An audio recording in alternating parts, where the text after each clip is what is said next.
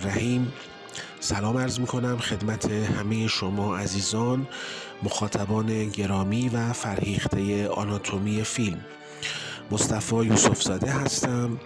بنا دارم دقایقی درباره سینمای هیچکاک و فیلم بیگانگان در قطار با شما گفتگو کنم. عمر سینمایی هیچکاک طولانی حدوداً سه فیلم ساخته که به نظر می‌رسه به چهار دوره تقسیم میشه. ما در ابتدا با هیچکاک سامت ساز مواجهیم که نه فیلم ساخته و بعد فیلم های انگلیسی او در دهه سی که حدوداً چهارده فیلمه و در 1940 که به آمریکا میاد و فیلم های سیاه و سفید آمریکایی هیچکاک رو شاهدیم که حدوداً 15 فیلمه و دوره بعد که دوره که حدوداً از سال 1953 به بعد ما با فیلم های رنگی هیچکاک مواجهیم.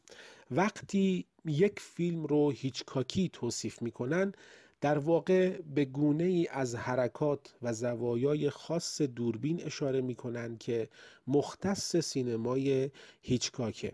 یا مثلا وقتی از یک فیلم هیچکاکی صحبت کنند دارن از تعلیق او در روایت فیلم صحبت می‌کنن. تعلیق در سینمای او یعنی القای هنرمندانه وقوع اتفاقی ناخوشایند در چارچوب زمانی مشخص. اتفاقی که اگر بیفته سرنوشت شخصیت های فیلم رو دگرگون می‌کنه. هیچکاک داستان پرداز بسیار قابلی بود. حرکات دوربین در سینمای او کاملا در خدمت قصه هستند.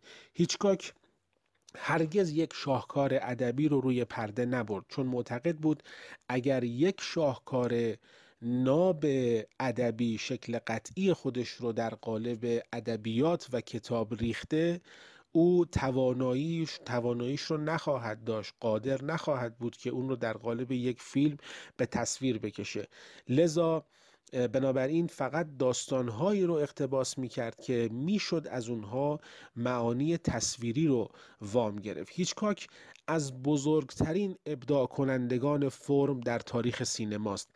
هیچکاک در واقع یگان فیلمسازی است که می‌تونه افکار یک یا چند شخصیت رو بدون توسل به گفتگو و دیالوگ به تصویر برگردونه و به تماشاگر نشون بده. و این به احتمال قوی به دلیل اونه که او در سینمای سامت رشد پیدا کرده بود و کار با تصویر رو در اون سینما آموخته بود.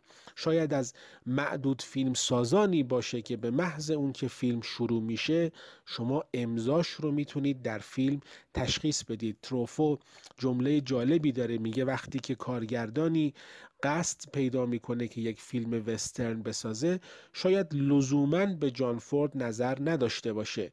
چون در زمینه وسترن فیلم های خوب دیگه به وسیله هاکس یا راول والش ساخته شده. اما وقتی فیلمسازی دست به کار ساختن فیلم جنایی و دلهور انگیزی می‌کنه حتم داشته باشید که در اعماق قلب خودش آرزو می‌کنه که فیلمش به پای یکی از شاهکارهای هیچکاک برسه. هیچکاک شاعر جزئیاته. در فیلم های او نماهای متعددی از صورت انسان نماهای بسته ای از چشم انسان ها وجود داره. نماهای اینسرت متعددی از اشیا وجود داره که همه اونها کاربرد دراماتیک و مهمی در فیلم دارن مثلا ببینید در فیلم های هیچکاک پلکان در بعضی از فیلم های او تبدیل میشه به موتیف. پلکان مفهوم نمادینی در ذهن هیچکاک داره که تداعی یک خطر تداعی یک خطر رشد خطر آگاهی رو به مخاطب منتقل می‌کنه. در دنیای هیچکاک آگاهی همیشه توأم و همراه با ناامیدی و مرگه به یاد بیارید در فیلم روانی وقتی که بازپرس فیلم متوجه میشه ماجرا رو و با یک غرور انباشته مسیر پلکان رو طی می‌کنه تا خودش رو به نورمن برسونه و ناگهان نورمن وارد صحنه میشه و اقدام به قتل بازپرس می‌کنه در همون مسیر در همون میزانسن بازپرس کشته میشه و در همون میزانسن هیچکاک اون رو به پایین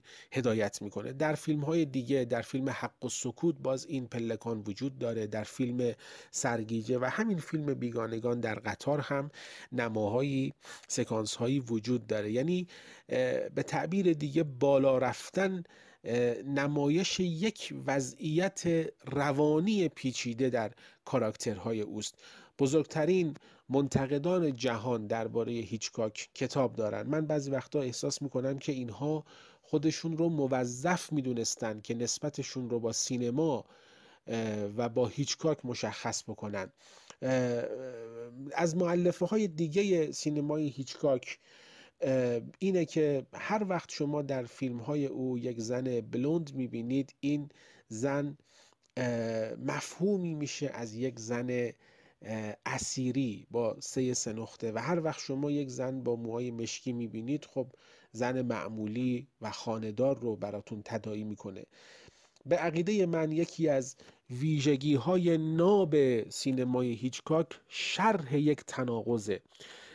تروفو جایی گفته بود که هیچکاک پیش مسیحیان یسوعی تربیت شده. حالا دوستانی که با ادیان آشنایی دارن می‌دونن که شاخه زیر شاخه های دین مسیحی یکیش یسوعیان هستن که چه عقاید تندی دارن.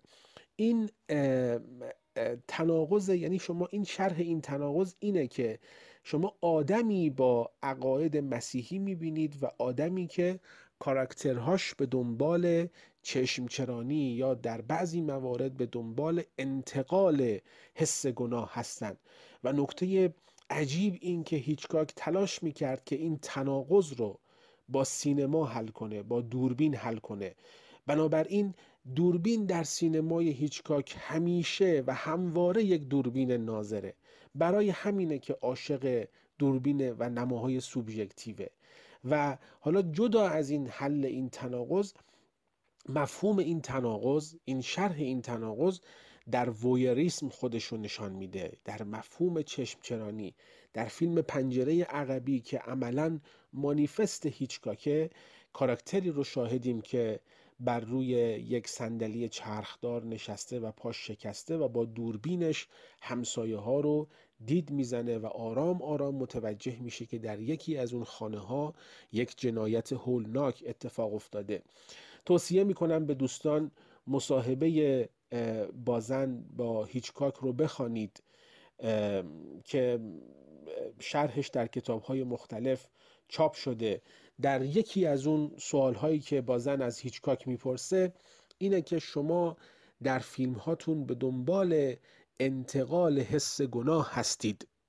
و بازن میگه که هیچکاک با دقت و وسواس به همه حرف های من گوش کرد و سرانجام وقتی اونها رو درست فهمید برای اولین بار و آخرین بار در این مصاحبه دیدم که تحت تأثیر یک نظریه غیر منتظره و پیش بینی نشده قرار گرفته و پذیرفت که کاراکترهای او در بعضی از فیلمهاش به دنبال انتقال حس گناه گاهی وقتا انتقال حس گناه به روزگار گاهی وقتا از شخصیتی به شخصیتی دیگر. توی فیلم بیگانگان در قطار وقتی که برونو طبق توافق ناخواسته ای تصمیم می‌گیرن که تصمیم می‌گیره که همسر گای رو به قتل برسونه و در عمل متقابل گای حاضر نمیشه که پدر او رو به قتل برسونه.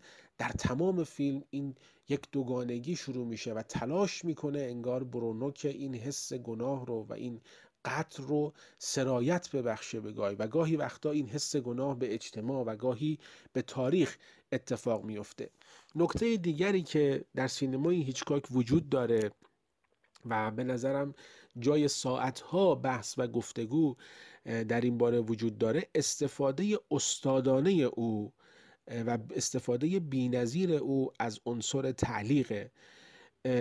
دوستان علاقه من به مباحث فیلمنامه نویسی معمولا از کتاب داستان آقای رابرت مکی شروع می‌کنن. ایشون در اگر اشتباه نکنم در فصل هفتم کتابش بحثی رو درباره پایانبندی و قافلگیری داره و اونجا از قافلگیری کنایه دراماتیک و تعلیق گفتگو می‌کنه و احتمالا تعریضی هم می‌زنه به داست به مصاحبه تروفو با هیچکاک که اون مثال معروفی که هیچکاک می‌زنه که در دو نفر در حال گفتگو هستند و در زیر میز یک بمب وجود داره و ما این بمب رو به مخاطب نشون میدیم. مکی تعبیرش اینه که مثالی که اونا دارن می‌زنن تعبیر میشه به کنایه دراماتیک و تعلیق رو چیز دیگری تعریف می‌کنه که چیز چیزی هست که بالاتر از این چیزی هست که هیچکاک مثال می‌زنه. من می‌خوام بهتون بگم که در تمام فیلم های هیچکاک شما استفاده درست و بجا رو از تعلیق می‌تونید پیدا بکنید. در فیلم پنجره عقبی اگر ما بپذیریم و حرف رابرت مکی رو مبنا قرار بدیم در فیلم پنجره عقبی حدودا از دقیقه سی تا سی و پنج فیلم. اگر یادم باشه دقیق هیچکاک با دوربینش به ما تعلیق رو یاد میده. یعنی همون مثال هایی که آقای رابرت مکی اصرار داره که اینها رو از هم جدا کنه کنایه دراماتیک رو از تعلیق جدا کنه در این چهار پنج دقیقه هیچکاک هم به ما کنایه دراماتیک رو میآموزه و هم تعلیق رو. جایی که جیمز استوارت خوابیده و دوربین از روی صورت او پن می‌کنه به ساختمان روبرو و ما می‌بینیم که مردی که مزنون به قتل هست با یک خانوم خارج میشه و در حالی که جیمز استوارت خوابیده و انگار او از این جریان خبر نداره و هیچکاک این صحنه رو به ما نشون میده. آنچه که در تعلیق هیچکاکی به نظر من وجود داره اینه که تعلیق از آگاهی میاد. هیچکاک تعلیق رو از آگاهی می‌دونه. یعنی مخاطب می‌داند که چه اتفاقی افتاده و حالا چگونگی کشف ماجرا تعلیقی رو به همراه داره که لحظات بسیار نفسگیر رو در فیلم خلق می‌کنه. من بارها در مصاحبه فیلمسازان جوان می‌بینم که در مجلات در سایت ها در کانال های تلگرامی یا جاهای دیگه وقتی که مثلا در فیلمش داره از یک تویست یا چرخش استفاده می‌کنه و روال داستان رو و مسیر داستان رو به جای دیگری هدایت می‌کنه در مصاحبه میگه که من از تعلیق استفاده کردم در حالی که این در سینمای هیچکاک تعلیق تعریف نشده و تعلیق چیز دیگری است. نکات بسیار زیادی درباره سینمای هیچکاک وجود داره. تأثیر پذیری او از اکسپرسیونیسم آلمان که در فیلم های سامت او خودش رو نمایان می‌کنه. در همین فیلم بیگانگان در قطار یکی دو تا نمای مورب داریم که و نورپردازی های پر کنتراست داریم که باز تاثیرپذیری او از اکسپرسیونیسم رو تداعی می‌کنه. یا سکانسی رو به یاد بیارید که مادر برونو از او دعوت می‌کنه که به نقاشی او نگاه کنه و در حقیقت ما با یک نقاشی اکسپرسیونیستی مواجهیم که موجب خنده برونو میشه و مادرش میگه که من فکر می‌کردم که فرانسیس قدیس رو کشیدم. ارز کردم که نکات درباره سینمای هیچکاک بسیار زیاده. گاهی وقتا این ور اونور گفته میشه در سالهای قبل هم بوده که ما با یک فیلمساز تجاری ساز مواجهیم که این گزاره در نوع خودش در جای خودش قابل بحث و گفتگوست. اما در سالهای گذشته در یکی دو سال اخیر کتابی به بازار آمد. هیچکاک اس فیلوسوفی هیچکاک در مقام فیلسوف که آقای رابرت جیانال این کتاب رو نوشتن و استاد عزیزمون آقای شاپور عظیمی کتاب رو به فارسی برگرداندن و توسط انتشارات مولا چاپ شده. ایشون در این کتاب تلاش می‌کنه که به مخاطب بفهمانه که ما با یک فیلمساز معمولی یا آنچه که گفته میشه صرفا فیلمساز تجاری ساز مواجه نیستیم. ابعاد پیچیده روانی و فلسفی در فیلم های او وجود داره که می‌شود مصادیق فلسفی رو از فیلم های هیچکاک هم استخراج کرد که دوستان علاقمند به این مباحث رو توصیه می‌کنم که حتما به این کتاب مراجعه بکنن. و اما فیلم بیگانگان در قطار محصول 1951 می‌دونید که کتاب برگرفته از یک اقتباس اقتباسی است از کتابی که توسط پاتریشیا های اسمیت نوشته شده. باز نکته ای رو داخل پرانتز ارز بکنم. ایشون کتابی دارن پاتریشیا های اسمیت کتابی دارن که برگردان فارسیش با این عنوان چاپ شده. طراحی و نوشتن داستانهای معمایی که باز استاد عزیزمون آقای شاپور عظیمی کتاب رو به فارسی برگرداندن و نشر چترنگ کتاب رو چاپ کردن. چون فیلم بیگانگان در قطار برگرفته از داستان اصلیش برگرفته از داستان ایشونه توصیه می‌کنم به این کتاب هم مراجعه کنید. کسانی که علاقه به چگونگی طراحی و نوشتن داستانهای معمایی هستند احتمالا از خواندن کتاب دست خالی بر نخواهند گشت. کتاب داستان فیلم بیگانگان در قطار از رمان ایشون اقتباس شده. البته اقتباس کاملا وفادارانه نیست که در ادامه تلاش می‌کنم اگر فرصت شد نکاتی هم درباره تفاوت بین رمان اصلی و داستان فیلم خدمت دوستان ارز کنم. هیچکاک با دو جفت پا شروع می‌کنه که هر یک جداگانه از تاکسی پیاده میشن. برونو و گای زمانی همدیگر رو می‌بینن که پاهاشون تصادفاً به هم برخورد می‌کنه و این نکته بسیار مهمیه که روایت فیلم و آنچه که هیچکاک مد نظر داشته در نشان دادن دوگانگی هایی که بین این دوتا کاراکتر وجود داره رو تا انتها ادامه میده که نمود تصویریش اون ریل راهنیه که با همدیگه همپوشانی پیدا می‌کنه. روی فندک گای دو راکت تنیس نقش بسته و بر کراوات برونو تصویر خرچنگ هایی با دو تا چنگال تصویر شده. همراهان میریام در اون پارک تفریحی دو نفرند. ما دو تا پدر قدرتمند در فیلم داریم. یکی سناتور و دیگری پدر برونو. دو زن شبیه هم داریم در فیلم که هر دو عینک می‌زنن میریام و باربارا. دو زن در مهمانی سناتور درباره جنایت حرف می‌زنن. دو پلیس گای رو در واشنگتن دنبال می کنند و در پایان هم برونو و گای وقتی که تلاش می‌کنن که به اون پارک تفریحی خودشون رو برسونن باز این دوگانگی ادامه پیدا می‌کنه. یعنی هر کدومشون به نوعی دچار مشکلن. به قول گزارشگر تنیس گای در این بازی مثل آب خوردن می‌تونه حریفش رو شکست بده اما پیش ها اونجوری که فکر می‌کنن جلو نمیره. درسته که شکست میده اما یه جاهایی هم امتیاز میده. و در یک فضای دیگه برونو همزمان زمان زیادی رو صرف می‌کنه که فندک رو از درون یک آبراه فاضلاب بیرون بکشه. برخی از این دوتایی ها این دوگانه بودن این دوگانگی در طول فیلم متقاطع هستند که توضیح میدم چجوریه و گاهی وقتا این دوگانگی ها حالت دیگری رو پیدا می‌کنه. این متقاطع بودن به این معناست که گاهی وقتا به شکلی به همدیگه برش می‌خورن که موقعیتی موقعیت دیگر رو نقشه براب می‌کنه. مثلا ببینید پس از اینکه گای پای تلفن میگه که دلش می‌خواست که میریام رو خفه کنه برش می‌خوره به دستهای برونو که حالت خفه کردن به خودش می‌گیره. اما مشخص میشه که مشغول وارسی ناخونهاش که ناخونهاشه که توسط مادرش ترمیم شده یا مثلا گرفته شده. یا میریام در پارک متوجه حضور برونو میشه که داره تعقیبش می‌کنه و تصور می‌کنه که احتمالا یک رابطه نوپا بین او و برونو شکل می‌گیره. اما ما می‌دونیم که برونو اساسا در پی کشتن میریامه یا در تونل عشق وقتی که میریام جیغ می‌کشه ما احساس می‌کنیم که او رو کشتن. اما این جیغ جیغی سرشار از لذت و سرخوشیه.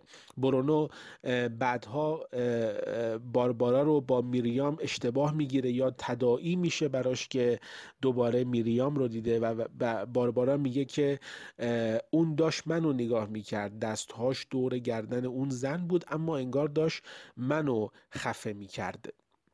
اما گاهی این دوگانگی ها در فیلم حالت متقاطع نداره حالت زبدری داره. یعنی به لحاظ اخلاقی یکی در مقابل دیگری قرار می‌گیره.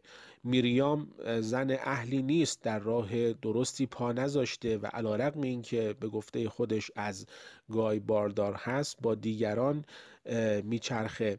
ولی از اون طرف شما می‌بینید که در مقابلش باربارا در فیلم هست که زن صادق و خوشنامی است. سناتور در فیلم مرد عاقل و دوست داشتنی خودش رو نشون میده. اما پدر برونو آنچه که دست کم ما از همون یکی دو تا پلان می‌بینیم. مردی است که سلطجوه و اهل جر و بحثه و تمایل داره که پسرش رو محدود کنه. در جاهای مختلفی این دوگانگی ها با حالت زبدری ادامه پیدا می‌کنه. اما به نظر من در بیگانگان در قطار این دوگانه های مهم به شخصیت اصلی گای و برونو مربوط میشن. یعنی درک روابط دوتا شخصیت. این دوتا شخصیت چالش اصلی فیلمه چند وجهی بودن این دوگانه ها در فیلم برای آشکار شدن پیچیدگی ارتباطیه که بین برونو و گای وجود داره.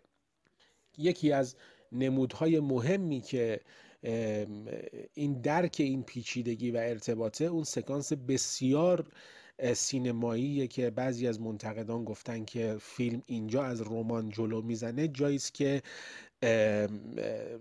گای مشغول بازی تنیسه و برونو چشم از گای بر نمیداره در حالی که بقیه مردم یعنی هیچکاک نما رو جلوتر می‌بره و دیگران دارن با سرشون حرکت توپ رو دنبال می‌کنن اما برونو چشم از گای بر نمیداره. یعنی تمام تلاشش رو می‌کنه که حسی که از قتل مریام در وجود اوست و عملا برونو در توافق ناخواسته و گای در توافق ناخواسته حاضر نمیشه که پدر برونو رو بکشه. این این حس گناه این حس قتل و جنایت رو به او منتقل بکنه. و به همین دلیل که وقتی که پیتر باگدانوویچ از هیچکاک پرسیده بود که آیا گای بیشتر به این دلیل دنبال برونوس تا او رو به سزای عملش برسونه در اون سکانسی که از پلکان میره بالا به این دلیل که در مورد قتل همسرش احساس گناه می‌کنه هیچکاک قاطعانه پاسخ میده که مطمئنا به همین دلیله چون او حس می‌کنه که خودش زنش رو کشته. من خیلی تمایل دارم که در مورد سکانس قتل مقداری گفتگو بکنم. برونو میریام و اون دوتا آقایی که همراهش هست رو در اون پارک تعقیب می‌کنه. میریام متوجه حضور برونو میشه و این تعقیب رو به حساب تمایل برونو بر برای ایجاد یک رابطه نو و جدید برای خودش تعبیر می‌کنه. دوربین هیچکاک در این بین یه تصویر کمیکی از تنهایی برونو رو به تصویر می‌کشه که در تونل عشق هم تاکید میشه که به تعقیب ادامه میده. و بعد از اینکه میرن داخل اون جزیره یا هر جای دیگه ای که اونجا هست میریام سر برمیگردونه و یکی دو بار قبلش دزدکی نگاه می‌کنه تا ببینه آیا برونو واقعا به این رابطه علاقه منده در حالی که ما می‌دونیم تعلیق برای ما ایجاد شده که برونو در پی قتل اونه. وقتی میریام در یک فرصتی تنها میشه و سرش رو برمیگردونه برونو سر می‌رسه قافلگیرش می‌کنه عینک مریام به زمین میفته و کار بسیار عجیبی که هیچکاک انجام میده که به نظر من بسیار سینمایی و دراماتیکه اینه که هیچکاک به تصویر درشتی از عینک میریام برش می‌زنه. روی یکی از شیشه های عینک ما بازتاب دو شخص رو می‌بینیم که در حال کشمکش با همدیگه هستند دست چپ میریام برای مقابله با برونو بالا میاد. ولی ما می‌دونیم که تلاشش بیهود است. چرا؟ چون لحظاتی قبل دیدیم که برونو در اون پارک تفریحی وقتی که اون چکش اون چکش رو روی اون دستگاه زد و قدرت بازوش رو به رخ میریام کشید می‌دونیم که تلاش میریام عملا بیهود است. هیچکاک از نمایش تصویر واضح خفه شدن میریام به وسیله دستهای برونو امتناع می‌کنه و تصویری که داخل شیشه عینک وجود داره یک تصویر تحریف شده و غیر معموله یعنی از ارائه یک تصویر معمولی امتناع ورزیده آقای هیچکاک. تا شما توی اون تصویر قلبه برونو رو بر میریام و هولناکی جنایت کاملا احساس بکنید.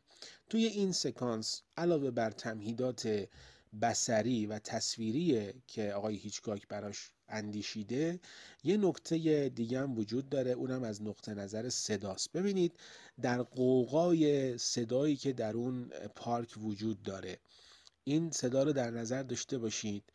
پرسپکتیو معمولی تصویر معمولی ارائه نشده. صحنه به وسیله تدوین خورد نشده. و حالا استفاده از اون صداها کمک می‌کنه که آقای هیچگاک یه اشاره تلویحی می‌کنه به ناامیدی و ناگزیری موقعیت میریام و اینکه کار او دیگه ساخته شده و هیچ گریزی از دستهای برونو نداره. زاویه دوربین تصویری که در عینک وجود داره عدم به کارگیری برش و تدوین نشدن صحنه و حالا اون صداها و حالا اون کشمکشی که در تصویر وجود داره همگی کمک می‌کنه به اون خشونت هولناک و حالا قدرتی که در دستهای برونو وجود داره که بر گلوی میریام حلقه بسته شده و مرگ محتوم او رو برای ما بازسازی می‌کنه. نکات بسیار زیاد دیگری درباره فیلم وجود داره که وقت بسیار زیادی رو میطلبه و من به همین مقدار اکتفا می‌کنم و امیدوارم که از دیدن فیلم هیچکاک از دیدن فیلم بیگانگان در قطار اثر جاودانه هیچکاک لذت ببرید و همیشه زنده و سلامت باشید. درود بر شما.